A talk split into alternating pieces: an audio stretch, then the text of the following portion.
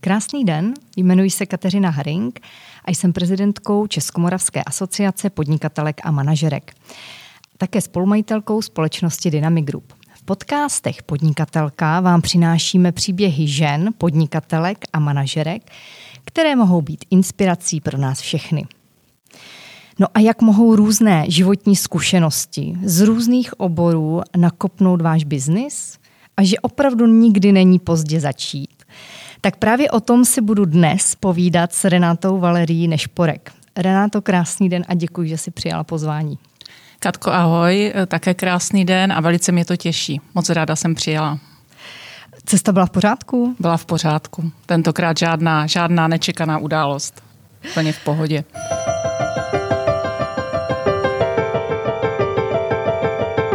Renato, já bych si s tebou ráda povídala o tom, že ty máš eh, různorodé zkušenosti z různých, možná pro někoho, kdo by se díval zvenčí neslučitelných oborů. Máš dlouholetou akademickou zkušenost, velmi úspěšné působení na vysoké manažerské pozici a vlastně tebou vedená organizace dodnes ty úspěchy sklízí. Nicméně v době, kdy jsi měla spoustu, já si myslím, že velmi zajímavých pracovních nabídek, tak ty jsi se rozhodla, že rozjedeš svůj vlastní biznis. No a, ano, je to tak. a že budeš svou vlastní paní. A já si myslím, že to bude určitě zajímavé probrat si jednotlivé ty etapy toho života, které mohou být velmi dobrou inspirací pro ostatní ženy. A tak pojďme třeba na to a pojďme od začátku. Určitě můžeme. Já jenom, eh, já mám radši teda současnost než minulost, nicméně vnímám to, že ta moje minulost profesní tomu hodně položila, položila velké základy, zajímavé základy, takže asi stojí o tom hovořit. No to si právě myslím a mě by třeba zajímalo, eh, každého z nás něco v životě formuje. Vzpomeneš si například, čím jsi chtěla být ještě v dětství? No tak já jsem úplně šílela potom být modní návrhářkou. To bylo prostě něco, to, to jsem chtěla. Já jsem měla všude panenky, všude jsem na ně pletla, šila, háčkovala, vyšívala. Jenom paličkovat jsem se nenaučila, i když jsem to zkoušela. No a pak druhým takovým jako reálnějším snem, kromě těch zvěrolékařek, doktorek a tak dál, tak byla právnička. A k tomu mm-hmm. jsem se taky trošinku posunula, i když samozřejmě není to úplně, úplně to pravé ořechové v tom rizím slova smyslu. Takže asi takhle. Eh, kdy padlo takové to rozhodnutí, že jsi řekla, ok, tak asi modní návrhářka to nebude, uh, protože na to je potřeba jít, nebo v té době bylo potřeba jít na nějakou konkrétní školu. Kdy se ti to začalo formovat, že jsi řekla, ok, tak asi bude lepší tenhle směr, nebo neměla jsi to tak? Přijímala si třeba životní situace a výzvy vždy podle situace, jak přicházely? No já jsem spíš ten druhý typ, nicméně to, že ze mě nebyla návrhářka na tu první dobrou, tak za to může můj táta, protože ten nechtěl, nechtěl mě pustit, myslím, do Prostějova na oděvní průmyslovku a to z toho důvodu, abych nebyla na internátu a nezvlčila. No jako jestli to vyšlo nebo ne, to nevím, takže jsem šla do blízkého města na gymnázium a to mě moc nebavilo. Teda musím říct, když jsem ho zvládla, eh, někdy možná téměř s ředitelskou dudkou, ale bylo to a eh, vysoká škola už zase pro mě znamenala trošku jiný svět, trošku takové zlepšení a nalezení sama sebe. Takže ten Gimple to asi změnil, myslíš si? No, já jsem šla na Gimple, protože jsem vlastně nevěděla kam mm-hmm. co dělat, že jo, to nebylo ten sen. Jo, to bylo, ano, v té době no. prostě to byla dobrá alternativa, kdo mm-hmm. věděl, že má studijní předpoklady, že může jít dále, že jo. A to jsem asi měla, i když tam to nevypadalo teda. no, Když teď se... řeknu, že jsem tam měla čtyřku z matematiky a pak na vysoké jedničku, Každý taky na první něco. pokus, ale jako zdá se, že to není možné, ale bylo to tak. No. Každý něco máme v tom šuplíku nebo v té skříni. Eh, když jsi mluvila vlastně o tatínkovi, mm, v eh, čem tě ovlivnili rodiče? Rodiče většinou bývají příkladem svým dětem, ať už si to uvědomujeme nebo ne. No tak toho je hodně. Takže určitě geny, ty mi dali, to je, to je jasné. Pak to byla výchova a já jsem vychovaná tak, že mě rodiče vždycky chválili.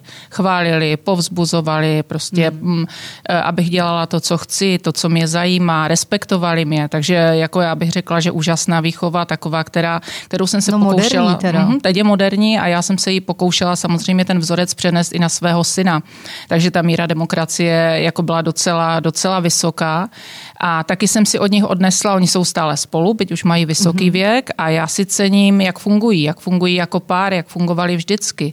A líbilo se mi, že je to takové rovné, rozdělené. E, maminka, tahle dělá něco, tatínek, tatínek něco a dohromady se měli ohromně rádi, nebo mají doteď, že jo, ať nepoužívá minulý čas, i když jsme v minulosti teď. Takže to platí. ideální, ideální vzor a vlastně takové ideální dětství, jako měla třeba i nějaké, kromě rodičů, jako rodiče málo kdy bývají úplnými ideály, ale měla třeba nějaké vzory další?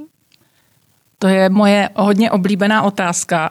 Nedávno, nedávno se jí na mě zepta, se jí zeptala jedna novinářka, taková prazvláštní, a když jsem jí odpona, jsem je zeptala takhle, eh, kde vidím své vzory. A já jsem jí řekla, no v zrcadle. Tak eh, chvilku přemýšlela, asi to bylo hodně složité, tady, ta, eh, tady tahle odpověď, a pak mi řekla, ale to není možné, každý musí mít svůj vzor. Já teda ne. Já samozřejmě nějaké plagáty mi v době těch 12-13 let vysely v pokojíčku. To je ještě ten věk, kdy někdy děláme něco, co dělají ostatní, takže ty plagáty tam byly, ale já jsem je počmarala a prostě jako chovala jsem se k ním trošku jinak, než abych vzlížela k idolům. A pak takový vzor, že bych chtěla říct, eh, budu jako ona, budu jako on, budu takhle vzdělaná, nebo budu tohle umět, budu mít takový biznis. Ne, ne, ne, ne, ne, to nemám, no. Takže to zrcadlo zůstalo. Jsi chtěla být originál sama, ano, sama ano, pro asi sobě. Jsem. A seš, a seš, jako nakolik tě znám. Uh, takže ideály vzory ne. Hm. No a kde se v tobě vzala, nebo ty máš za sebou poměrně dlouhou akademickou činnost, když to tak vezmu, působení na no, akademické no, půdě. Pokračuje. Uhum, ještě a pokračuje. pokračuje. Tak to jsem nevěděla teda. Uhum, ale externě to stačí. Jak se vůbec stane, že se žena stane prorektorkou na vysoké škole? No, je to příležitost, kterou uchopíš a kterou, na které sama i trošku zapracuješ. Bylo to neobvyklé, já si myslím, že toho času jsem byla nejmladší prorektorkou České republice. Škoda, že nebyla žádná soutěž, já strašně ráda soutěžím a ještě radši vyhrávám. No ale vrátím se k tvé otázce. Já jsem byla zrovna na rodičovské dovolené, kterou jsem teda neplánovala vůbec tak dlouhou. Já jsem ten typ, který si vždycky myslel, že žena po šesti nedělí nemá doma co dělat. Když už teda e, přijde dítě, já to říkám schválně tak, jak jsem uvažovala v, v té době před třicítkou. No ale syn mě samozřejmě toho zbavil a chtěl více péče, více péče a tak dál. Takže ale nicméně té péče synovi bylo hodně, bylo to potřeba, nicméně já jsem pořád měla nějaký prostor pro to něco dělat. Dělala jsem, fungovala jsem v dozorčích hradách, e, sčítala jsem obyvatelstvo. Na té mateřské? Aha, ano. Zasedala hmm. jsem ve volební komisi, prostě hledala jsem nějaké impulzy, nějakou změnu, ne že vyváznout od toho eh, rodičovského nebo mateřského e, života, ale prostě to chce nějakou změnu. Já nevydržím pořád dělat to tež. A e, v té době, vlastně už to byl ten poslední rok té rodičovské dovolené, mi zavolal rektor jedné soukromé vysoké školy a nabídl mi pozici zástupkyně vedoucího katedry. A tak jsem si říkala, jako nikdy jsem nechtěla působit na vysoké škole, když jsem studovala doktorské studium, tak mi to přišlo strašně rigidní prostředí, takové, teď doufám, že ti, kteří působí na vysokých školách, se teď neurazí, ale já jsem to z optiky ženy z praxe, ženy, která působí v průmyslovém podniku a která má nastartovanou kariéru, tak jsem to tehdy takhle vnímala. Vnímala jsem i ty spolužáky, kteří fungovali v takzvaném prezenčním doktorském studiu. A přišlo mi, že tohle ne, že tohle určitě nechci, že tam svou kariéru nevidím a asi mě to příliš nezajímá. Nicméně soukromé prostředí vysoké školy, to mi přišlo hodně zajímavé, to jsem vlastně neznala. A já strašně ráda zkoumám něco, co je nového, co neznám. A tak jsem se tam zašla podívat a zjistila jsem, že bych asi mohla, že to je fajn. Přiznám se, že v té době jsem si školu spojovala s dvěmi měsíci prázdnin a chtěla jsem ty dva měsíce prázdnin trávit se synem u moře, aby mu to prospělo a tak dále. Musím říct, že za celých 13 let, co jsem působila na této vysoké škole, tak žádné dva měsíce prázdnin se nekonaly. Takže to tak není, že v létě kantoři mají, dneska máme vlastně začátek mm. prázdnin, tak není to tak, že... No asi jako kteří, no tak je, a je to jako samozřejmě to bylo moje rozhodnutí víceméně a nastoupila jsem tedy jako zástupkyně vedoucího katedry, pak jsem zjistila, že to byla jeho iniciativa, který si mě vyhlédl z nějakého důvodu, fantastické, takhle to asi má být. No a postupně se zjistilo, že umím taky dávat věci do pořádku, co se týká třeba studijní agendy a tak dále a tak dále. A tak vlastně vznikla úplně nová funkce na té škole pro rektorky pro studium. Takže ona tam předtím nebyla a se mnou vlastně po roce přišla šla. Takže za mě fantastické a já jsem si tam vytvořila úplně úžasný tým skvělých lidí. Já mám totiž takový zvyk, že nejradši se obklopuju lidmi, kteří jsou lepší než já a tam jsem je našla, protože jedině tak to může fungovat. Já strašně ráda věci řídím, posunuju dopředu, žádoucím směrem, tam, kde je strategie, kde je plán, kde je cíl, eh, pokud je eh, samozřejmě stanovený a pokud ne, tak si ho stanovím sama. A bylo to úžasné období, musím říct. Takhle to bylo, bylo něco, co pro tebe bylo těžké nebo nečekané, nebo něco, co třeba eh, si představovala jinak a skutečnost byla také jiná? Víš, co bylo těžké a takové překvapivé? Pravidla provozu kuchyňky. To opravdu... co to, máš na mysli konkrétně? To je taková vtipná událost. Eh, byla jsem tam asi pár dní a šla jsem do kuchyňky, která byla samozřejmě učena k tomu, eh, že se tam vaří káva a tak dále. A eh, přicupitala za mnou asistentka rektora a tam mi upozornila, že v žádném případě si nic nesmím brát z ledničky, nic si nesmím brát z toho a z toho. Tak jsem si připadala trošku tak jako zvláštně, jestli teda jako to vypadá, že chci snad kolegům odebírat mléko nebo já nevím co. No nechtěla jsem pochopitelně, ale ten zásah tehdejší paní sekretářky mě hodně teda překvapil a tohle bylo takové, ale vstřebala jsem to rychle, na to asi, asi intelektuálně mám, abych ten provoz kuchyňky zvládla, ale bylo to takové první a takové zvláštní hodně. Nesedělo mi to prostě k akademickému prostředí. Tohle Byla tam řešit. třeba nějaká těžká, složitá situace, chvíle, že jsi řekla, že tohle ne, tohle nedám? Víš co, ta práce byla hodně zajímavá, taková, já jsem v podstatě dělala výrobu. Já vím, že do školy se to nehodí, ale v podstatě jsem dělala všechno, nebo já jsem to nedělala, že jako úplně jenom já. Dělal to ten tým eh, od přijímacího řízení až po promoce. Takže ten člověk přišel na tu školu a vycházel posunutý ve svém osobním růstu s nějakým akademickým titulem a prostě stal se z něho někdo jiný, kvalitativněji posunutý a tak dál. Takže to bylo úžasné. A ten časový úsek byl tři nebo dva roky, podle toho, které studium se jednalo. Eh, takže tohle bylo všechno skvělé, ale pak toho začalo být nějak moc. Já jsem se nakonec dopracovala i k syndromu vyhoření, musím říct, i když jsem teda, nikdo mi to nediagnostikoval, to jsem si asi posléze diagnostikovala sama. A eh, ale jako to, to bylo to bylo jako to těžší. A to byl asi i důvod, proč jsem se rozhodla vlastně tu spolupráci ukončit a jít dělat něco jiného nějak jinak. Jak jsi ho zvládla, ten syndrom? No to já nevím doteď. Takže až já... následně po té, co jsi to všechno prožila, přežila, tak si podle nějakých jakoby zpětně příznaků řekla, jako to jsem asi měla já? No, oni byly dost jasné. Představ si no. před Vánocema, to jsem si teď vzpomněla ve vlaku právě. Uh, 2015 jsem šla kupovat kapra. Nic složitého prostě. Věděla jsem, jak velkého kapra chci, tak jsem ho nakoupila, dala do toho k belíku, sedla jsem si do auta a rozplakala jsem se. A to jsem pochopila, že asi to není OK že tahle situace je prostě děsná. No to bych do tebe neřekla hlavně. No ano, ano, znám. to asi málo kdo. Takže to mi no. došlo, že to je hodně špatně a že s tím budu muset něco udělat. Takže zkusila jsem mi nějaké krizové intervence u psychologa, protože to lze, kdy psychologovi se dostat je těžké samozřejmě, jako i hned, když to člověk potřebuje, ale zjistila jsem, že funguje tento institut a pak jsem mnoha lidem i poradila, že prostě existuje něco takového, kdy mohou v případě nutnosti navštívit psychologa. Eh, asi, asi to pomohlo, to bylo, to bylo bylo jenom, nemyslím, že dvě setkání, nevím, nevím už kolik, ale nicméně eh, tady na tom je strašně záludné to, že člověk pořád si říká, a tohle musíš ještě udělat, tohle musíš udělat, eh, toho přece nemůžeš nechat takhle být, eh, si za to zodpovědná, tohle a tak to přichází postupně, tak se to nabaluje, až to skončí takhle, takovou absurdní situaci. No tak jsem si poplakala na parkovišti plném aut, plném lidí a pak jsem jela s tím mrtvým kaprem teda domů, že, za synem. No, takže... ten mezi tím zdechl, nebo... Ne, ne, ne, nebo oni ho zabili, já, se, já si ho nechávám vždycky zabít. Do, to, do to, to neumím. jako, že bys tak dlouho plakala, tak to jenom... Pardon. No, teď mi teče jsou za smíchu, takže teď, teď nejsem v tom stavu. No. Ale e, jako bylo to těžké, je to takové jako... Jo, že to je to memento, je to prostě, buď budeš v tomhle pokračovat, anebo něco uděláš. A pak jako to bude špatně, hodně špatně, anebo něco uděláš. A tak jsem se na to připravovala, že... Hmm. Hledala jsem nějakou příležitost, jak to udělat, co s tím. Ještě k té vysoké škole, jak si myslíš, že jsou současní studenti? Já vím, že ty už tam nepůsobí, že není to včera, co se odešla, ale přece jak byli ti studenti, když to porovnáš třeba se sebou jako studentkou? Jsou jiní? Ono se o tom dost mluví, že ti mladí lidé jsou jiní, tak mě vždycky zajímá, v čem jsou jiní, nebo jak jsi to vnímala ty? Víš, já nevím, jako já nemám ráda takovéto generalizování a říkat, no my jsme byli jiní, my jsme dělali tohle, oni dělají tohle a to dělají špatně. Jako když se podíváš na generaci našich rodičů, ti taky zase něco prožívali a říkali si to o nás a takhle to bylo.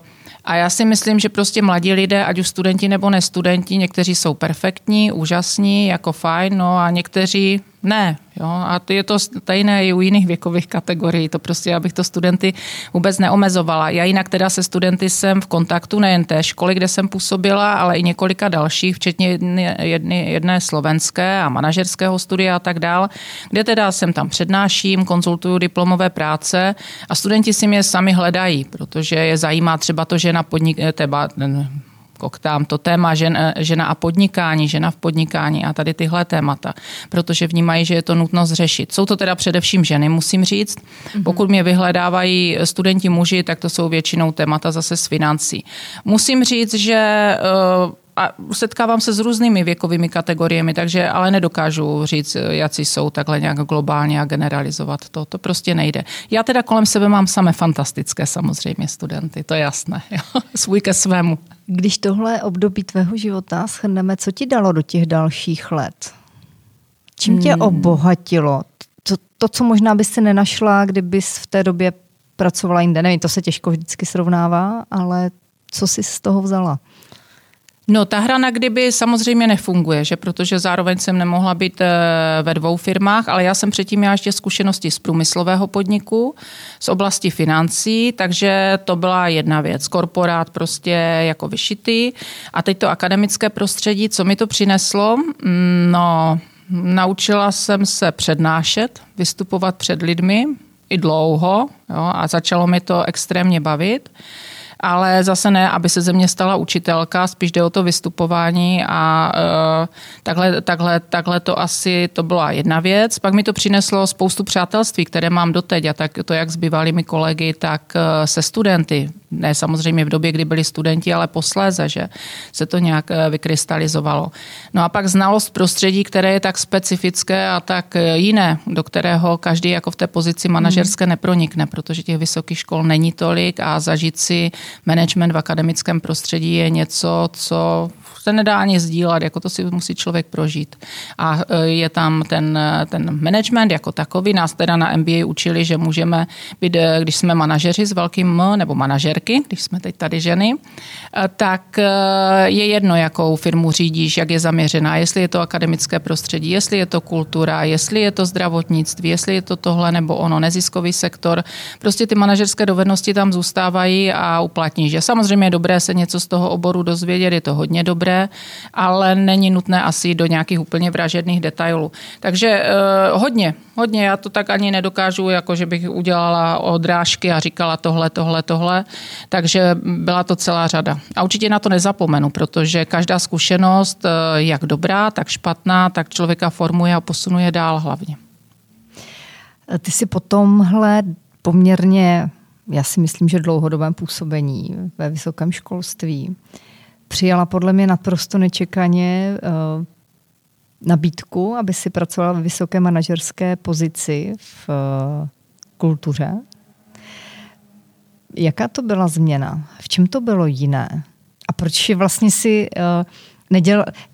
Jasně, ty jsi multifunkční žena, takže o tom, o tom žádná, takže pro tebe asi změna není uh, stresující. Nicméně mně to přijde, že to byl dost jiný obor, že to bylo naprosto něco jiného. Nerozmýšlela jsi se v té době, zda to přijmout nebo ne? No, ona to nebyla jako nabídka. Já jsem byla upozorněna, že ta pozice je. Vyhrála jsem výběrové řízení z mnoha lidí, samozřejmě tak, jak to v oblasti veřejné zprávy má být. Takže to, byla, to je jedna věc, to spíš takhle. A pak jsem váhala.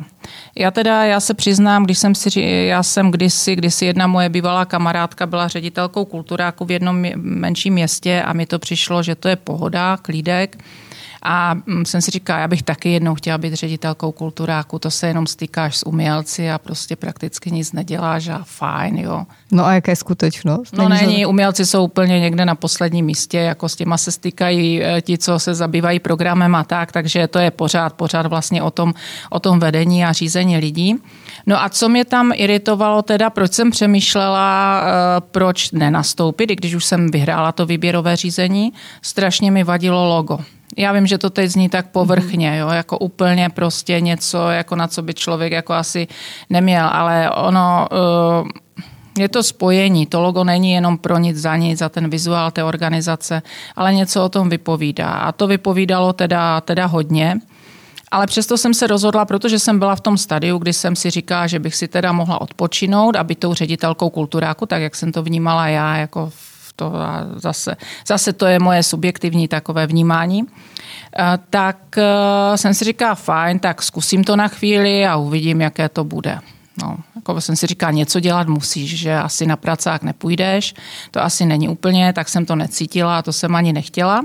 Takže ano, takže jsem se do toho pustila a z toho původního plánovaného, že si teda trošku vydechnu, odpočinu, možná si užiju ty dva měsíce prázdniny, když tam to tak až tak nešlo a syn už byl veliký, ten už by o to ani nestal, tak eh, tam probíhají akce v létě hodně, tak jsem nakonec eh, jsem si řekla, tak tohle ne, tohle musím někam posunout, takhle to nebude.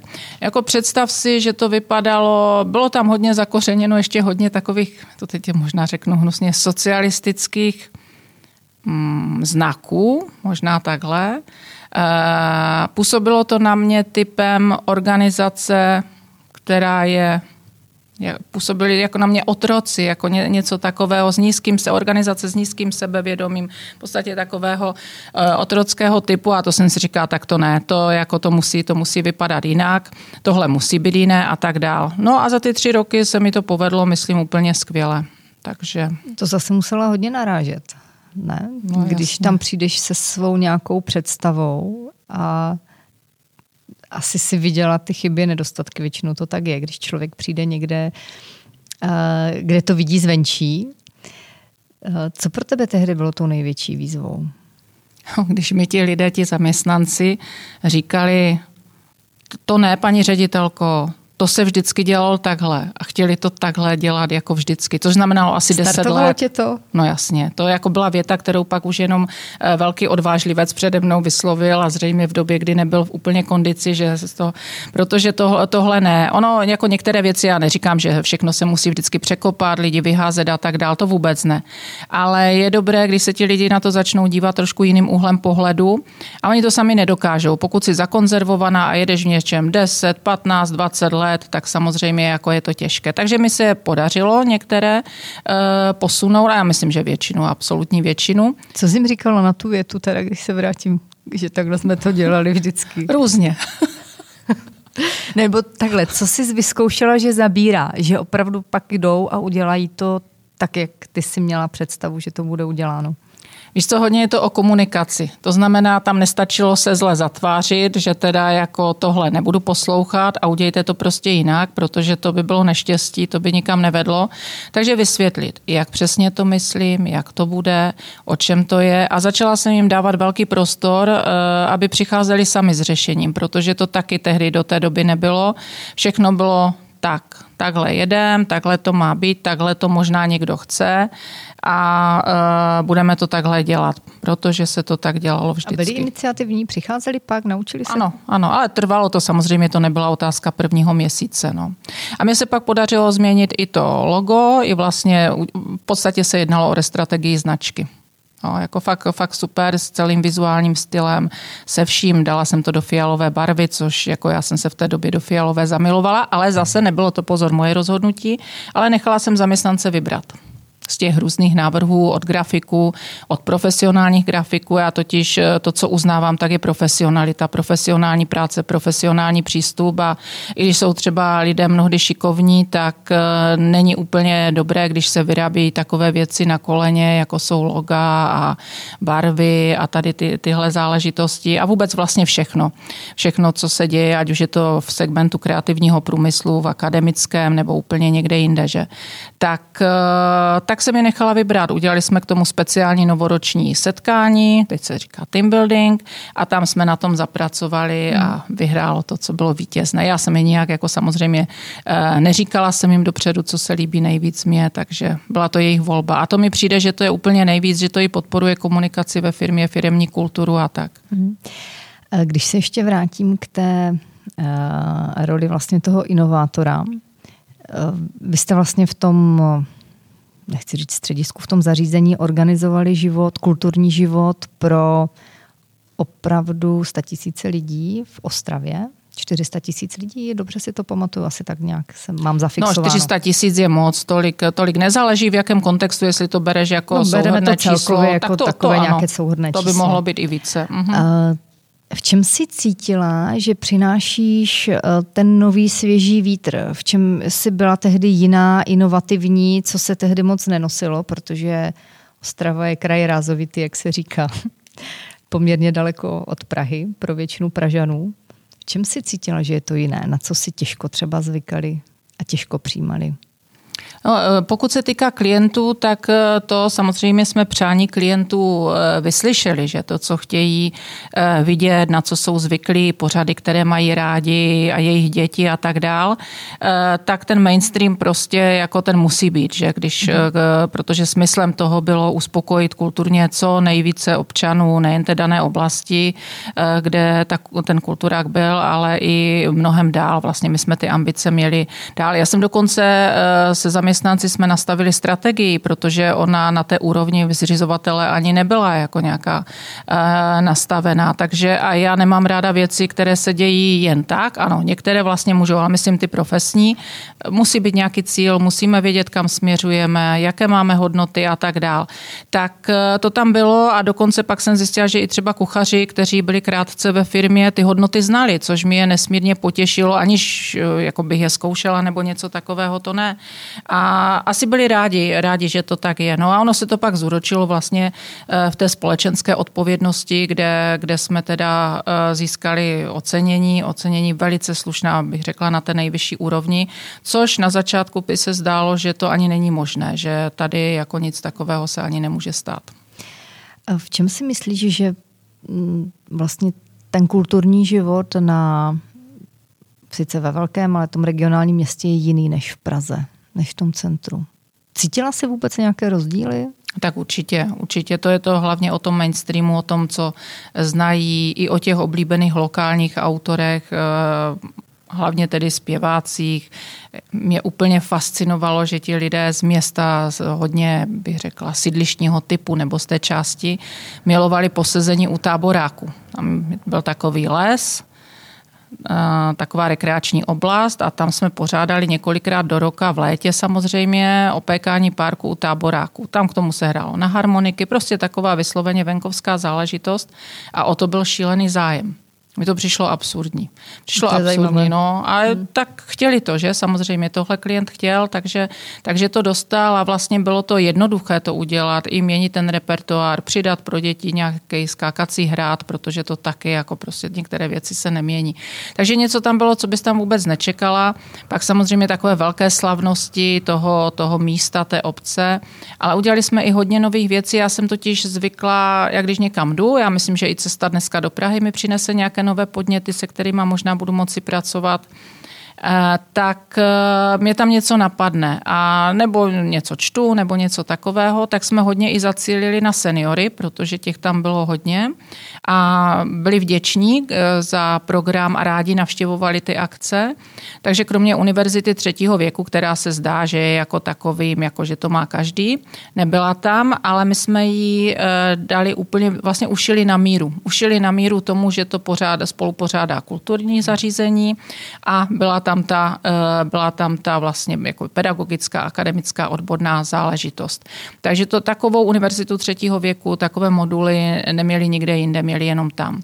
S tím souvisel i Senior Point. Nevím, jestli znáš to místo, je v České republice jich je několik, to je vlastně na bázi franšízy což taky bylo něco nového. Jak to samozřejmě. funguje, co to vůbec znamená? To je kontaktní místo pro seniory, kde se dějí různé věci společenského, vzdělávacího, informativního charakteru. Eh, dají se pěkně využít toto místo i pro projekty, to znamená pro získání jiných peněz než od zřizovatele. Že? Ta autarkie tam byla i poměrně vysoká v tom zařízení a co jsem tam byla, tak, tak šla nahoru a mm, v podstatě ta firma byla pěkně, firma, organizace byla pěkně připravena na fundraising jako funkční. I s tím, mm-hmm. s tou značkou, i s tím logem, i tady vlastně s tím financováním, s těmi ukazateli a se vším. Jako jestli je to využito nebo ne, to už nevím, ale opravdu, až, až mi to přišlo škoda. No ale to je právě to, že člověk taky musí vědět, kdy, kdy opustit, eh, opustit eh, některé záležitosti, protože už tam není postup někde výš, že?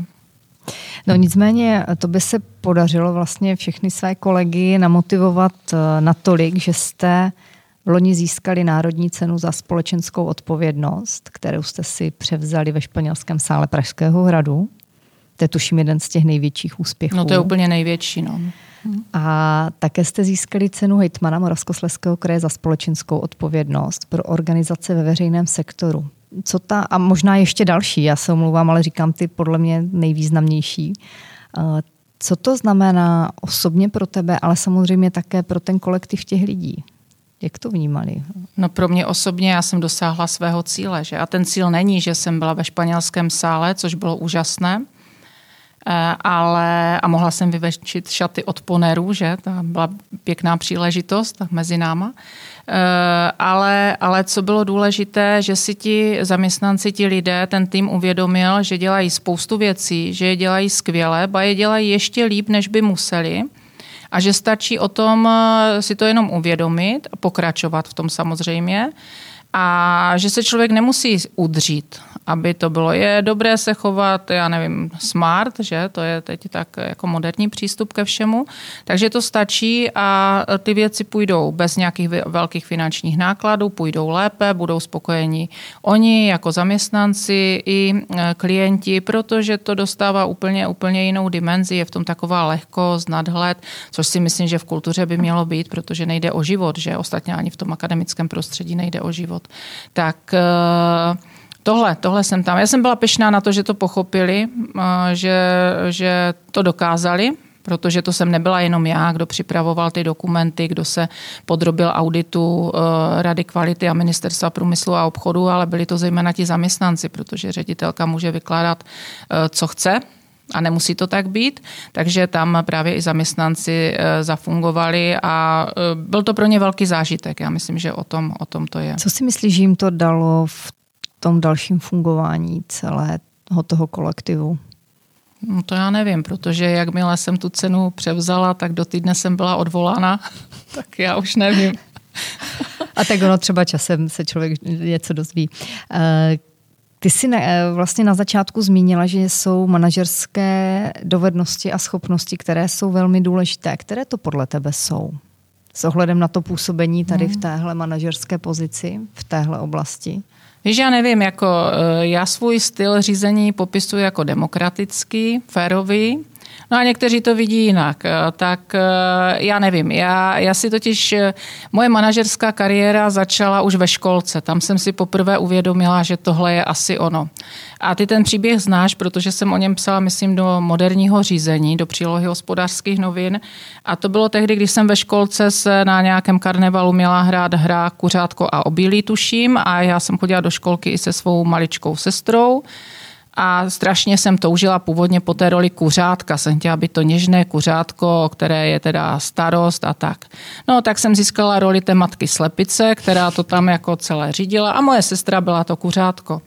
No a tam jsem si pak uvědomila, jak jsem tak jako mi to v té hlavičce tehdy, jako co je lepší a pak jsem se vlastně s tou slepicí zžila, protože ta zazměla jinou masku, že úplně nejhůř na tom byly ti, ty ostatní kuřata, které byly standardem. Jo. Takže tam jsem pochopila, že asi asi, asi tohle. No, tak, eh, ale to ne v té chvíli. V té chvíli samozřejmě jsem o managementu nic nevěděla, nic takového, ale ta role mě uspokojila. Takže tam to začalo. Pak to bylo takové to klasické předsedkyně třídy a tak dál, ale co jsem nesnášela, když jsem byla nastěnkářka jeden rok. To bylo strašné. Mé nastěnky, byť se zdá, že mám smysl, pro mm, tady ty kreativní věci, tak nástěnky s tou tematikou, která se tehdy nosila, tak ty mi fakt nešly To, to bylo strašné. Kdybyste viděla, viděli, tak eh, to byste nevěřili, že jsem to vytvořila. Takže jako předsedkyně byla lepší, jo, samozřejmě, předsedkyně třídy byla lepší. Tak z těch vlastností, ehm, já když jsem odcházela z vysoké školy, tak mi můj tým daroval knihu Lídři jedí poslední. A to si myslím, že je takové asi to nejzásadnější, to znamená napřed je potřeba myslet na ty lidi, i když to tak a priori nevypadá. Jo, myslet na ty lidi, aby, aby měli všechno, co mají, včetně ocenění, ohodnocení a pak teprve přichází na řadu podnikatel anebo šéf teda. No, takže to je podle mě to nejdůležitější pravidlo. A to se odvíjí to další, protože já se nechovám v každé situaci stejně. E, není to identické, že by si mi každý dokázal přečíst a teď já udělám tohle, tohle, tak mi šéfka udělá tohle, tohle, řekne tohle a tohle. To by bylo špatně. Takže ta nepředvídatelnost je podle mě u managementu taky docela zajímavá vlastnost. No ale lidé eh, změny všeobecně nemají moc rádi. Hmm. No a tebe vlastně velká životní změna zastihla i v době korona krize, nebo ona už byla trošičku měla našláplo předtím. Jak, jak, v jakém si byla možná nerozpoložení, ale co ti ta doba vlastně dala, vzala, co jsi uvědomila? No ona mi vlastně dala dost. Napřed mi vzala, protože ta nervozita a nějaký stres tam byl ze začátku. Že já už v té době vlastně jsem byla na volné noze nějakých pár měsíců. Takže to byla jedna věc. Zkoušela jsem jedny takové aktivity, které nevyšly a které v podstatě ta spolupráce se v rámci té koronakrize ukončila a bylo to takové osvobození, protože já jsem cítila intuitivně, že to není ono, i když se mi to zdálo, že by to mohlo být, že, že jako takhle, takhle vlastně je to jednoduché, ale ne, nefungovalo to. Uh, Nicméně na začátku bylo to, že já jsem měla už od začátku března nějaké příznaky, takže e, pak jsem zavolala. Příznaky nemoci? Korony, ano, korony a to mě vyhodnotili někde na hygieně, že jsem teda hodně riziková, že mi přijede ta pojízdná sanitka, tak jsem se těšila, jak v naší malé ulici vystoupí ti lidé v těch velkých oblecích a budou mě testovat.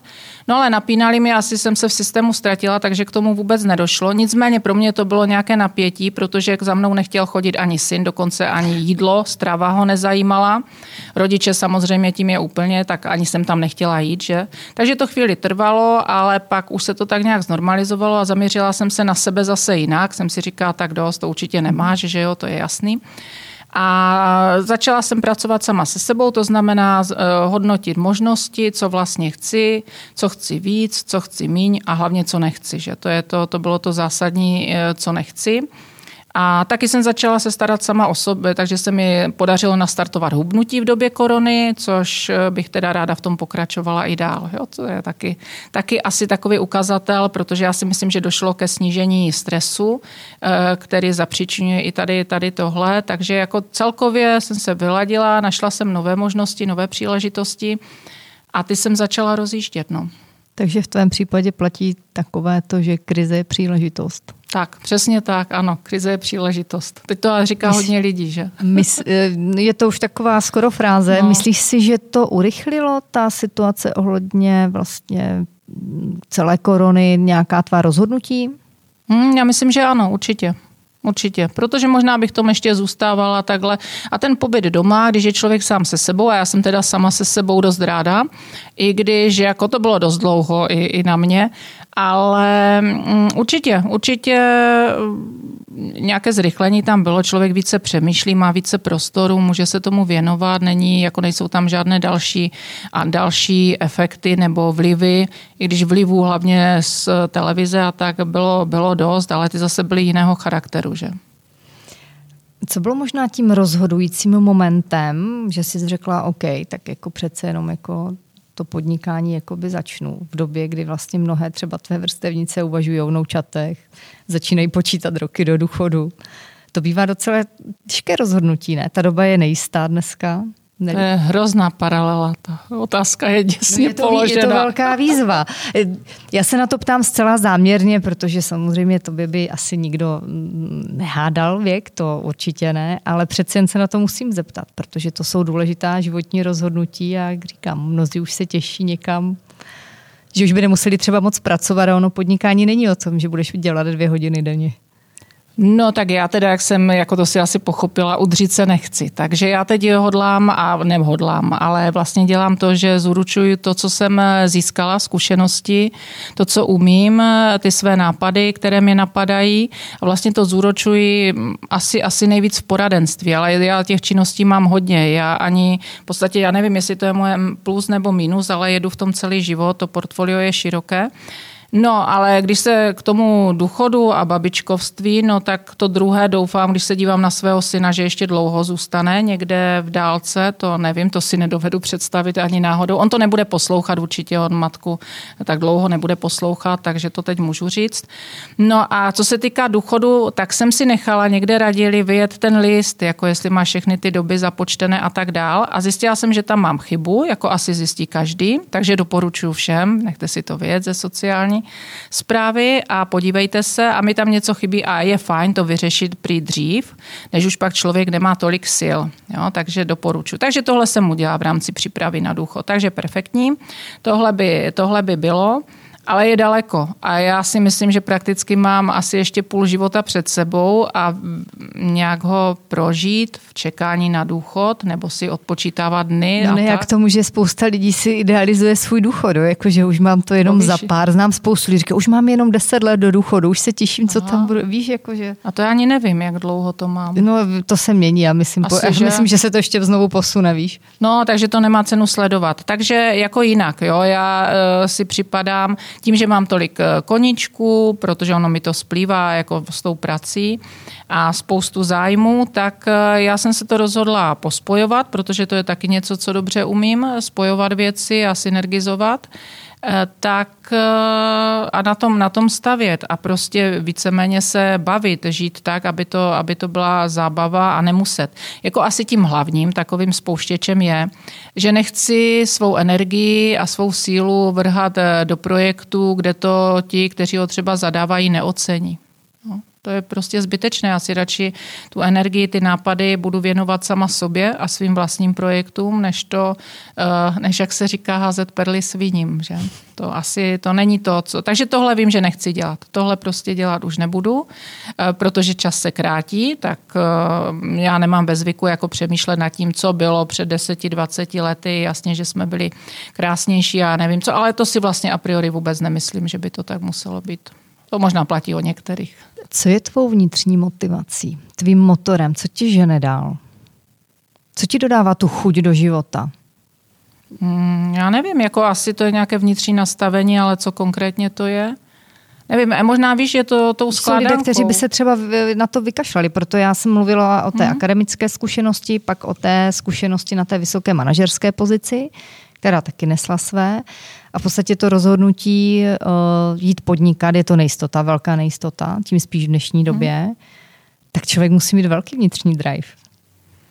Mi to tak přišlo samo. Já jsem to asi už měla udělat dřív. Nicméně já jsem někdy eh, fatalistická, že věci se stávají tak, jak mají a i když jsem cítila, že už asi bych to dávno měla dělat a mohla jsem dělat tohle, tohle, tak eh, jsem potřebovala asi nějakou tu zkušenost, dejme tomu v tom kreativním segmentu, tak ji mám, perfektní, takže teď, eh, teď můžu zase se rozvíjet dál a je to, je to takové, Nevím, nevím, co mám vevnitř. Něco tam asi bude, asi to zaseli rodiče, dejme tomu, a já to pak jako dotáhla vlastní píly. Já třeba, eh, já si teď plním, plním ty dětské sny, jak jsme se bavili. Já jsem začala před třemi lety studovat obor eh, modní návrhářství. Minulý mhm. týden jsem ho dokončila, dokonce s vyznamenáním, to Gratuluji. jsem ani netušila. Děkuji. Takže to bylo jedno a začala jsem jako fashion manažerka spolupracovat, ale v rámci té volné nohy jako externí spolupráce s jednou, s jednou modní značkou a posunujeme tu značku, značku dál. Takže to je asi něco, kde eh, dokážu skloubit to, co umím, to, co je mi vrozené, management a tam, kde mám vášeň, že oblečení a moda. Takže to je úplně pro mě asi to nejvíc. A těším se, až budu mít svou novou, svou vlastní kolekci, taky na ní zapracuju. Zatím jsem teda u doplňku, ale, ale to přijde. No, takže tady tohle, já někdy prostě potřebuju si číst, někdy potřebuju něco studovat a někdy potřebuju něco tvořit. I když teď při přípravách na tu závěrečnou zkoušku, protože tam byl model, že, kde jsem se inspirovala šílenou Elzou a Paco Rabanem, tak jsem pracovala s kleštěma a to není nástroj, který asi ke mně patří, protože proto mám tak krátké nechty, ale ty pak na fotografiích nebudou vidět, protože jsem si... Jméno, jméno pak, Paco Raban znám, ale šílenou Elzu neznám. To, to nemá... je eh, současnice Coco Chanel, oni byly konkurentky a já jsem si od ní vzala inspiraci eh, šperků z brouky, takže jsem vytvořila takové ohromné náramky, oni zůstaly v ateliéru e, s broukama ve zlaté barvě, celý ten model byl černozlatý, takže to byla moje vlastně absolventská práce. Plus se tam ukazuje celá cesta studiem, no a ta cesta studiem skončila, že vlastně teď se i profesně modě věnuju. Víš, mě pořád zajímá, protože to vnímám, že to není jenom tak a jednoduché se rozhodnout, že teď začnu podnikat, protože jinak eh, to vnímá člověk, který je mladý a nemá žádné uh, řekněme, závazky, zkušenosti, představy, blokády. Ve chvíli, kdy už máš životní zkušenosti, tak už vidíš nástrahy a to rozhodnutí někdy může být složité. Tak proto se tě na to ptám, protože ty zkušenosti máš, tak jestli tě to třeba v něčem nelimitovalo. Jako chci hmm. uslyšet nějaký návod, prostě pro ženy, které o tom přemýšlí, ale pořád si dávají takovou tu zpátečku, že ne, to není dobrá doba a není to fajn. Tak jak ty se na to díváš? No já, eh, já si myslím, že u mě to byl takový přirozený vývoj. Eh, že to je něco, že to takhle prostě mělo dopadnout, ale nebylo by to bez nějakého přičinění. Samozřejmě ty otazníky tam byly. Eh, hlavně se týkaly financí, že samozřejmě. Já to sice říkám tak a málo kdo mi to věří, že už nic nepotřebuju, mám dům, mám tohle, eh, v podstatě jako není důvod jako něco nakupovat, zvlášť když jsem se před několika lety zhlídla v minimalismu, no ale jde to stuha, při pohledu na moji šatnu to nevypadá ale snažím se, snažím se. No a tam si myslím, že je důležitá především odvaha. Jako odvaha a říct si tohle chci a tohle nechci. Takže v tom jsem měla jasno, věděla jsem, co chci, co nechci, to je taky důležité. Proto i ty prožitky nebo nějaké zkušenosti, eh, kde třeba nejsme spokojeni, kde to nedopadlo tak, jak mělo, nebo si to myslíme, tak je, jsou důležité pro nás, pro ženy, protože víme, že minimálně tohle nechceme. Takhle už tohle nechceme opakovat a chceme to nějak jinak. No a pak já nejsem zase takový ten typ, eh, dneska zbořím všechny mosty a zítra jako mm, s čistým štítem jdu do biznisu, to ne.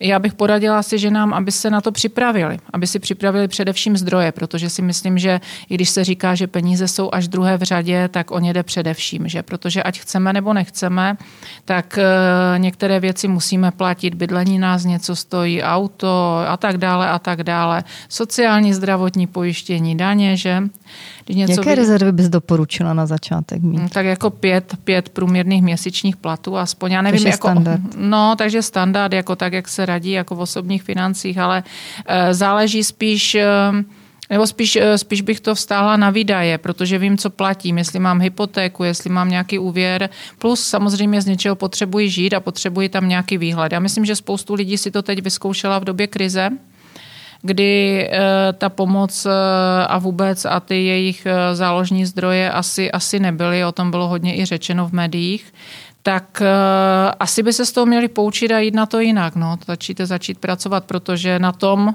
na tom vytvořit si ty rezervy. A pokud chci podnikat, tak určitě, určitě je mít. A ne na účtu společném, rodinem. Já vím, že někdo řekne, ano, ty jsi sama, syn podniká samostatně, rodiče e, jsou taky samostatní, takže vlastně se starám jenom sama o sebe, no ale i to dá dost starost, jo? to není jako jenom tak. No. Ty jsi spoustě žen právě v době korona viru radila, jak s podnikáním, jak na finance a tak dále.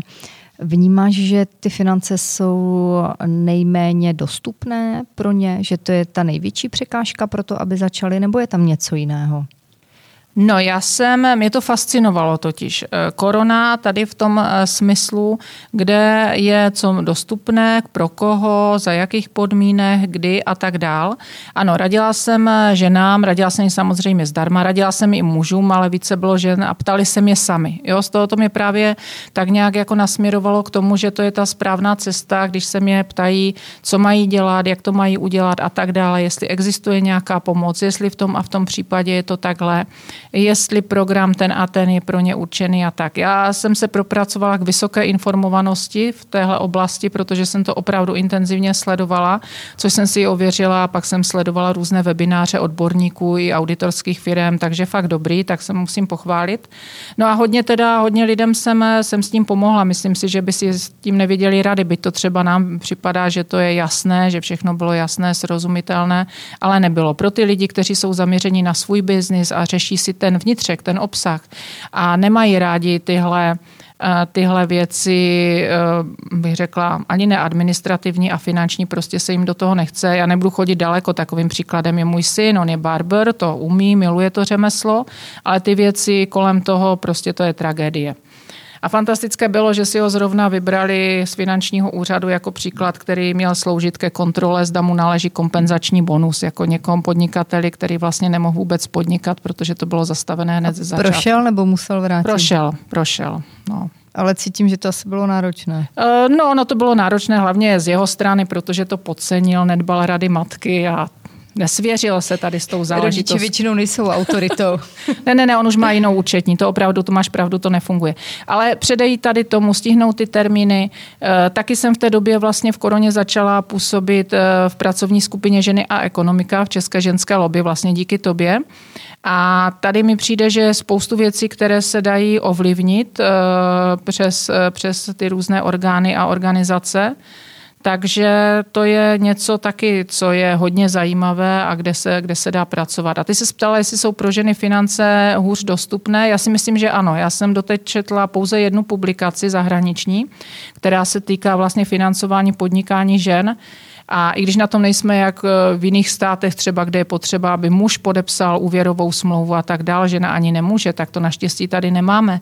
Ale přesto je tam vnímán jako z no pohledu... máme, když máš společný majitek. Ano, no vlastně, promiň, to mi, já jsem zapomněla, žádný společný majetek naštěstí s nikým nemám, takže to mě nenapadlo. Takže ano, ale mm, je, to, je to těžší a mm, Nevím, ale ty peníze jsou, já používám někdy slova bývalého rektora jedné vysoké školy, peníze leží na zemi, stačí se pro ně sehnout. A i právě to sehnout znamená různé projektové tituly, různé dotační tituly a oni jsou, ale zase najít je. Jo? To je, to je má se a znamená pracovat. Pracovat, no pracovat, jako najít třeba ten titul a sepsat, udělat business plán. Jo? Zase to jsou čísla, jsou to excelovské tabulky. Já chápu, že to nebaví, jo? tak proto jsme tady třeba my, jo? já to... Dovedeš eh, s tím poradit? Dovedu. Zrovna teď zpracovávám jeden dotační titul, takže kdybych neseděla tady ve studiu, tak už mám asi business plán hotový.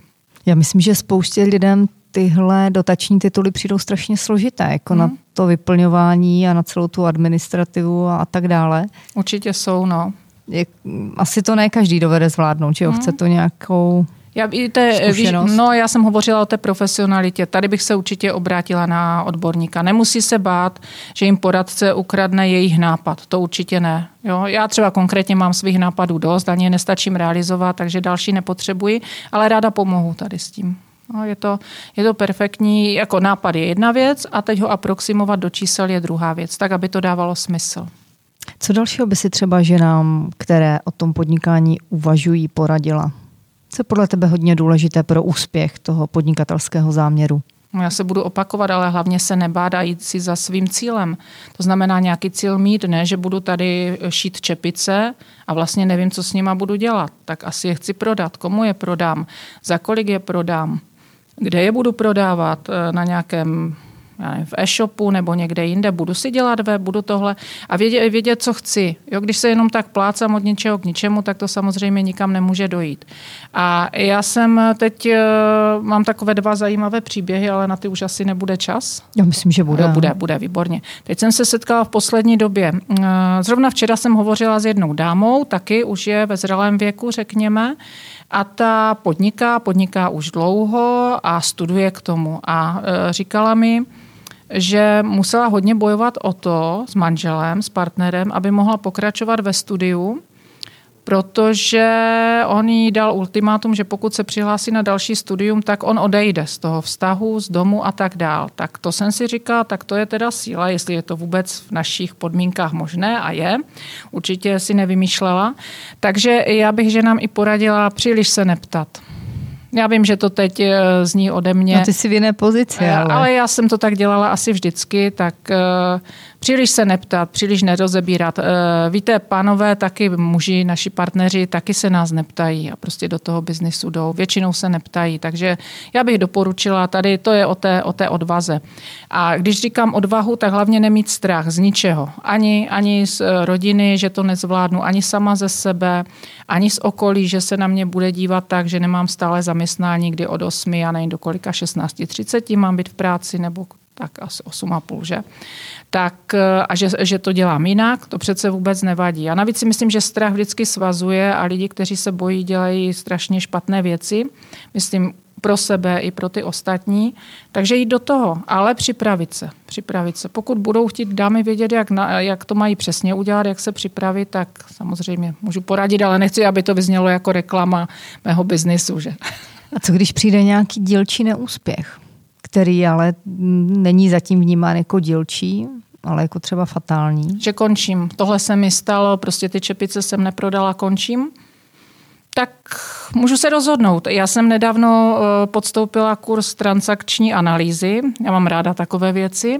To zní strašně. Teda. Ne, ne, ne, to je právě super. A tam bylo, že pokud má člověk všech pět pohromadě, tak musí z každé situace eh, vymyslet aspoň tři řešení.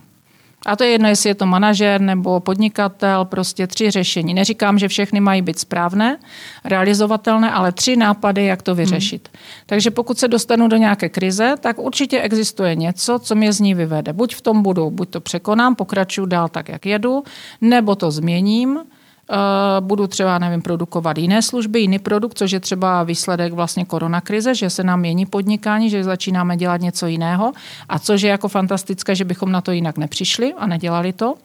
A nebo prostě úplně jako, nevím, to musí být konkrétní, že samozřejmě, abych vyjmenovala další. Tak jsem si tady na základě toho řekla, že já teda jsem v pořádku, protože ty řešení vždycky, vždycky najdu. A nebo, a nebo víš co, nebo si otevřít, eh, nalít si sklenku dobrého vína a počkat, až to přejde. Jo. To Do taky, druhého dne třeba se to... Třeba, třeba se to nějak samo. I to je řešení, že se něco samo vyřeší. Kam si myslíš, že nás tahle doba posune? Ať už v podnikání nebo v nějakém celospolečenském vnímání? No nevím kam, ale rozhodně někam by měla. Já jsem teď dokonce dostala, já už jsem dostávala v minulosti různé politické nabídky a teď jednu zvažuju a je to z toho důvodu, že uh, jsem se poučila, nebo poučila, že jsem vnímala, co se děje teď v době krize já nevím, jestli tu nabídku přijmu. Nicméně je to pro mě možnost, jak eh, já sama bych mohla udělat nějakou změnu nebo přidat se k tomu, že bude něco změněno a teď myslím hlavně podnikatelské prostředí a když se tady bavíme vlastně na půdě asociace, tak eh, zejména podnikatelské prostředí pro ženy. A to eh, bez nějakého politického mandátu nebo něčeho takového, kde možnost ovlivňovat vlastně nelze. Nebo lze, ale je to práce jako časově náročná. Tak zvažuji, že tuto nabídku přijmu a že se budu teda věnovat, eh, věnovat právě této oblasti. Prozradíš, jaké máš cíle nebo mety? Myslíš tady jako já osobně? My, myslím, mm, ať už podnikatelské nebo ty osobní. No, tak uh, určitě. O jedné jsem hovořila, chci mít svou fashion kolekci, takže to je, to budu mít. To už vidím, že je za dveřma, takže tam už No zatím mám naši háček. značku na sobě, tak uh, zatím ještě nemám jenom svoji. Uh, a pak, co bych chtěla mít, uh, mediační, mediační kancelář, mediační, uh, mediační místo, kde, kde se budou řešit spory. To je totiž moje další věc, do které jsem se zamilovala během loňského studia LLM, což je takové právnicko-manažerské studium. Takže jsem si splnila vlastně další dětský sen, že to právnické studium tady je. Ohromně mě to bavilo, ale nevěděla jsem, o čem psát závěrečnou práci a objevila jsem mediace. Takže e, mediátorská kancelář nebo nějaký point, něco prostě, kde, e, kde lze řešit spory mimosoudně, protože si myslím, že tato doba, nejen tato doba, přináší spoustu sporů mezi lidmi. A teď nemyslím ani v rodinných vztazích, ale sousedských, pracovních a tak dál. A vždycky tady ta mediace, která funguje, já to nebudu teď rozebírat celé na principu win-win pro všechny zúčastněné strany, tak e, mi přijde, že to je to správné řešení. Nelze to samozřejmě použít všude, ale ve většině případů si myslím, že ano. Nemám teď v hlavě žádnou statistiku, jaká je úspěšnost eh, mediací, ale myslím si, že To mi trošku překvapuješ, protože já mám za to, že se všichni teď milujeme a vzájemně si pomáháme. Tak ty mi mluvíš o sporech, takže asi máš kolem sebe i, i lidé, lidi, kteří naopak v téhle době já to teda taky vnímám do určité míry, mm-hmm. ale mám pocit někdy, že je nám to podsouváno, že se teď všichni máme strašně rádi. A... Aha, tak to mě asi minulo, ten mi to nikdo nepodsouval. Nevím, já si právě no, myslím, no, že... jsou toho plné, mm. spolu jo, to takhle. zvládne, dáme to a... No to já různý... vypouštím právě, to, to, už, to už je moc, no, ano, to, jo, jo, jo, to, ano, to bylo, no, nebo možná ještě je. Ne, ne, já si, já si to totiž nemyslím, já si myslím, že lidé jsou nervózní a když jsou nervózní a bojí se o práci, bojí se, co bude, mm-hmm. teď myslím, včera skončilo ošetřovné, takže mm-hmm to znamená možná taky nějaký atak na úřady práce, nevím, to se asi dneska dozvíme z médií nebo ne. A ta nervozita tady je, a když je člověk nervózní, tak samozřejmě do sporu není daleko, ale tady mediace spíš řeší takové latentní spory a co vůbec eh, podle mě není, není v praxi. Ono málo kdo ví o mediacích, to je druhá věc, že si teď možná někteří, kteří nás není poslouchají, zatím, no, říkají, že asi medituju, jo, když abych ano, se, abych se sklidnila. No ne, jako mediátor se moc jako nesklidní, ten má sklidnit ty strany právě, které se, no, které musí se k němu dohadu. přijít, že jo? Musí k němu přijít a o tom musí vědět. No. Takže musí být vůle. No, na mně se podařilo stranách. loni právě uh, sepsat projekt, který uh, právě nabízel seniorům možnost jako účastnice mediací v rámci projektových peněz. Ten projekt byl schválen. Jo? Já teď jako na něm už participovat nebudu. Nicméně to je taková jedna, jedna z eh, vějíček nebo jeden, jeden z kanálů, jak o tom ty lidi informovat. Že jim to nabídnu, že tady můžou, mají spor se sousedkou Mařenou, takže ji vezmu, jdu tady a tam ani nemusím za to platit, že zrovna tady u těch. A tak se to dovím a řeknu to svým dětem a tak dál. Tak eh, taková akvizice. To byl jenom takový pokus, taková hra, která mi vyšla. No. Asi ráda hraju i tady s těmi vážnějšími věcmi. Takže to je takový můj sen, mít své vlastní mediační centrum. Tak to se budu těšit a doufám, že mi pak řekneš, až ho budeš mít otevřené. Kolik hodin denně teď pracuješ? Já nevím. Nepočítáš to? Ne, ne, ne, ne, ne. Ne, Jestli ne, ne. to třeba od, od rána a opravdu až třeba večer toho necháváš, nebo dovedeš si už, tak ty už máš těch zkušeností hodně, tak ty si ten čas a síly dovedeš rozvrhnout. No jako neblázním, jak jsem říkala, já se nechci upracovat a teď musím být na sebe opatrná, když si naznačila, že už jsem, že už jsem dál v životě. Ne, ne, ne, já, já vím, že ne. No tak no, jako samozřejmě tam, má... že opravdu ve 20 letech jako ty, ty síly nešetří. Člověk jde na mm-hmm. plný plyn. Ve chvíli, kdy už nějakou zkušenost máš a víš a máš více do pracovních zkušeností, tak víš, kdy se ti nejlépe pracuje, kdy máš nejproduktivnější čas, kdy máš nejkreativnější myšlenky, kdy ti to naopak vůbec nejde, takže už ten čas věnuješ něčemu jinému. No jasně, že to vím, to by byla na tom špatně, kdybych to nevěděla. Já teda jsem ranní ptáče, stejně jako ty, pokud vím.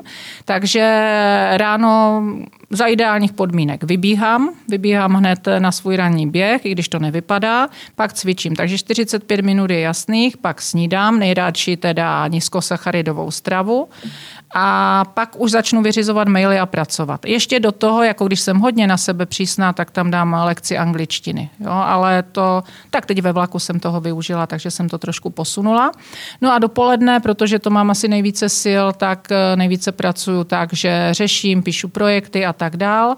No a v tom poobědovém čase to si ráda domluvám schůzky a podobné záležitosti, protože přece jenom už, už eh, to není tak koncentrované. No a večer vypínám, večer jako je to různé, no ale jako není to. Já, já to spojuju, prostě setkávám se, víš co, setkávám se s lidmi, kteří mě baví, eh, dělám věci, které mě baví, tam, kde mě to nebaví, ono já vím, že to teď je moderní, baví, nebaví, ale já to tak jako praktikuju celý život. Já o to, co mě nebaví, co prostě, kde nejsou lidi, kteří mi vyhovují, tak jdu pryč, dřív nebo později. Teď je fakt, že teď to dokážu prostě jako rozetnout dřív. Nejlépe hned a jako rázně. Ty na hodně lidí působíš velice přísným dojmem, možná hodně nepřístupně, a možná až odměřeně. Čím si myslíš, že to je? Fakt si to myslíš? Já si... Eh, budu upřímná, občas to slýchám. No, to jsou jenom řeči. Ne, ne, ne, je, je, to, je, to, je to tak, ale Mm, já nevím, proč to tak je. Tak eh, ono to má nějaký odborný výraz, ti lidi, co se takhle tváří, ale já si ho radši nepamatuju. Nicméně zrovna s Čema má krásnou fotografii, kde jsem tak rozesmáta ta z toho profilu, ta je úžasná. To je jedna z mých nejoblíbenějších. No ale ne, teď vážně. Já jsem i slyšela, že jsem eh, neříditelná, což určitě, ano. Já teda doufám, že ti eh, z, té, z toho politického uskupení, co mi dali tu nabídku, to vědí, tak to doufám. Jsem hodně netrpělivá, Uh, to ano. No náročná si ještě, to jsem tam neřekla. Náročná. Na okolí. Na, ok- no, na okolí ano, na okolí ano. Sebe mám hodně ráda, tak sobě si jsem tam něco prominu. Ale teď mám, uh, minulý týden mi napsal jeden můj dobrý kamarád dlouholetý. Jsme měli nějakou konverzaci a on mi nakonec napsal, uh, jak to bylo, jsi žena plná klidu a rozvahy. Samozřejmě, že to myslel ironicky, že? Tak tohle zrovna nejsem. Jo? Tohle zrovna nejsem, ale odměřená, já si myslím, že naopak. Já dokážu přitáhnout lidi, samozřejmě ti, kteří slyší, že? Kteří jsou ta stejná chemická skupina. Tak nevím. Tak asi, asi, asi, asi jsem s tím vyrostla. Těžko říct, no. Tak to je, chtěla jsem jenom vědět, jak to vnímáš ty, jestli se s tím třeba stotožňuješ. Jako my se známe už samozřejmě no. další dobu, takže vím, že taková nejsi, ale Víš co, za mě je to v pohodě. Jako ono se to hlavně hodí, jako podle mě manažer je vždycky sám. Když jsi v nějaké manažerské nebo vrcholové pozici, tak jsi vždycky sama.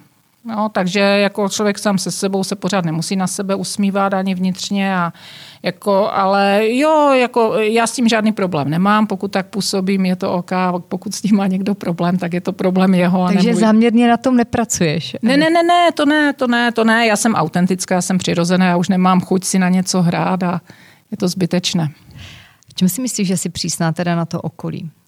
Šéf musí vyžadovat výsledky. Tak to co rozhodně. je třeba to, co neodpouštíš? Víš co, neodpouštím, když mi někdo lže. Poznáš to? Uhum, poznám, anebo když si někdo myslí, že mám na čele kosočtverec. To jako je hodně špatně. Jo? To je ten důvod pro to ukončení vztahu. A někdy se mi zdá, že no, někteří no, mají ten... to ne vždycky jde, tím spíš v nějaké... No, teď už ano, teď už právě. No teď ano, ale na těch manažerských pozicích to jako nemůžeš vždycky vyměnit člověka, hlavně když ekonomika, velká konjunktura, deset dalších lidí neklepe na dveře.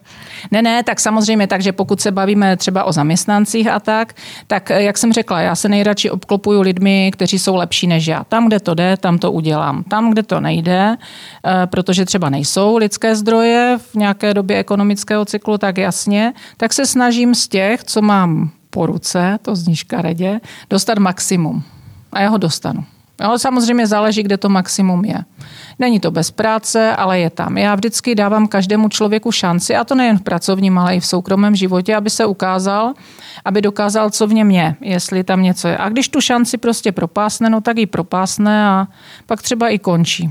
No. Dáváš dvě šance? Mm, to záleží, no. ale ano, dávám. Jak relaxuješ? Jak relaxuju? Já si, já si maluju. Já teď totiž eh, po té, co jsem ukončila to modní návrhářství, tak budu pokračovat ve studiu malby. A právě jsme dostali na prázdniny domácí úkol už, i když ještě nejsem teda zapsanou studentkou, ale to je jedno, na to se tam nehraje. Eh, obraz, ve kterém bych chtěla žít. Takže si mám připravovat skici a tak dále. Nemám ještě žádnou, no ale tak prázdniny dneska začaly, tak to nemusím jako zas tak přehánět. S tím úkolem já to vidím někdy tak na srpen, ale zatím si to představuju. A už to, že si představuju a tak dále, tak je úžasné. No co dál dělám?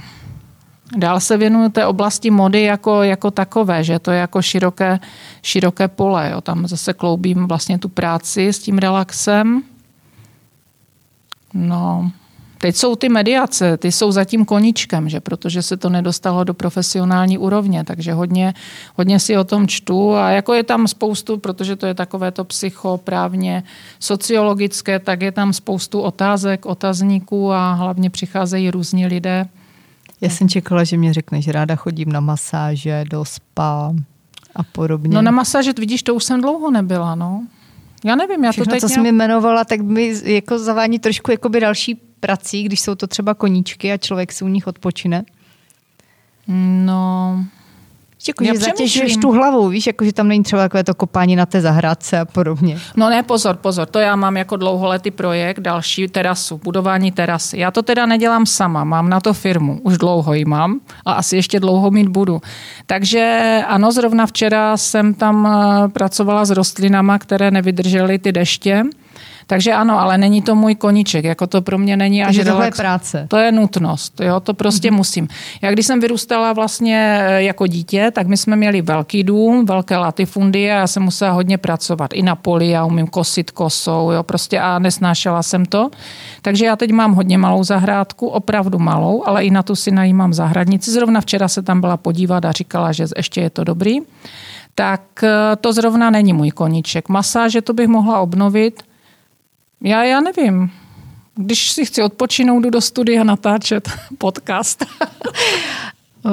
Ty jsi velmi činorodý člověk. Dovedeš si představit, že bys jednou nic nedělala? Je, to vlastně to mám nejradši. Teď jsi mi to připomněla. To mám nejradši. Nedělat vůbec nic a a také s nikým nemluvit. S nikým si nepsat, s nikým nekomunikovat, s nikým netelefonovat. Ale zase to moc dlouho nevydržím, to je fakt. Jak se sama sebe představuješ za, dejme tomu, 20 let? Víš, proč se ptám? Já mám takovou představu, že budu sedět někde, teda nevím, jestli je to možné, na nějaké riviéře, nejlépe francouzské, jak té Francii tíhnu.